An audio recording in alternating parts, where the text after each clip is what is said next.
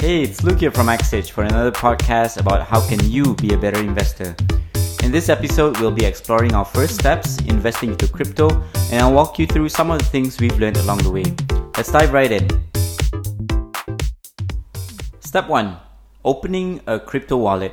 For this, it's as simple as it sounds. The catch, however, is the number of available wallets available on the Apple App Store or Google Play Store, and which wallet should we download. But let's go back to the basics. There are two types of crypto wallets, hard and cold wallets. A hard wallet is the wallet that we use to store cold hard cash. So similar to crypto, but the difference is that a hard wallet takes form like a U S B drive. A cold wallet, on the other hand, is typically a secure wallet that can be downloaded as a software, or in this case an application, on your phone, and it needs an internet connection for you to operate. For most of us, the easiest way to download a wallet is via a cold wallet. And today, we have players like Luno, Exodus, Wirex, providing a secure and regulated way of storing your crypto using cold wallets.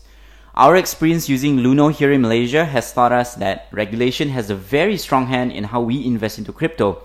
For us, Luno provides us with six different types of crypto because local regulations allow that. But we do have the option to transfer cash directly from our bank accounts into the app itself to invest into crypto. And if you look at investors in the U K, Wirex provides investors with the option to not just invest into crypto, but also transact using crypto using their card. Step two, buying or transferring crypto into your wallet. This second step is pretty much straightforward once you have your own wallet. Whilst there are more complex ways of purchasing crypto, the easiest method that we recommend is buying directly from your wallet. This allows you to select the crypto of your choice and pay either by topping up cash into your wallet or via your credit card. And going back to our example earlier with Luno, we transferred funds from our account directly into the wallet via online banking. And once the amounts have been reflected in your wallet, we can then use the cash in the wallet to start purchasing our crypto of choice.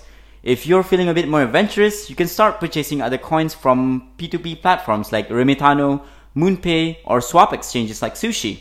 And to purchase coins from these platforms, simply key in your crypto wallet address and make the purchase directly using your credit card, or you could just swap one coin with another. And finally, step number three, investing into your preferred coins. Now that you've purchased your coins, let's explore the many ways you can invest into crypto. And just to give you some context, each of the methods that I'll be looking at are going to be geared at different levels of risk. So just a heads up on that. Number one is H O D L, or hold on to dear life. So this term got its name by describing people who purchase crypto and keeps it for a very long time. It's the same case for those who buy physical gold bars or coins and then waits for ten years in hoping that prices appreciate later on. Most investors belonging to this group are typically the most risk-averse and tend to be unfazed by large swings in market prices. They would only sell if the coins have reached their target ceiling price. Number two is trading. And like any asset, cryptocurrencies can be traded similarly to equities and forex.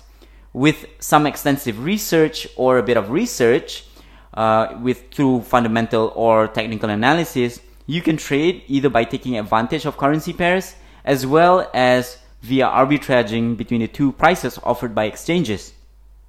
Number three is through lending.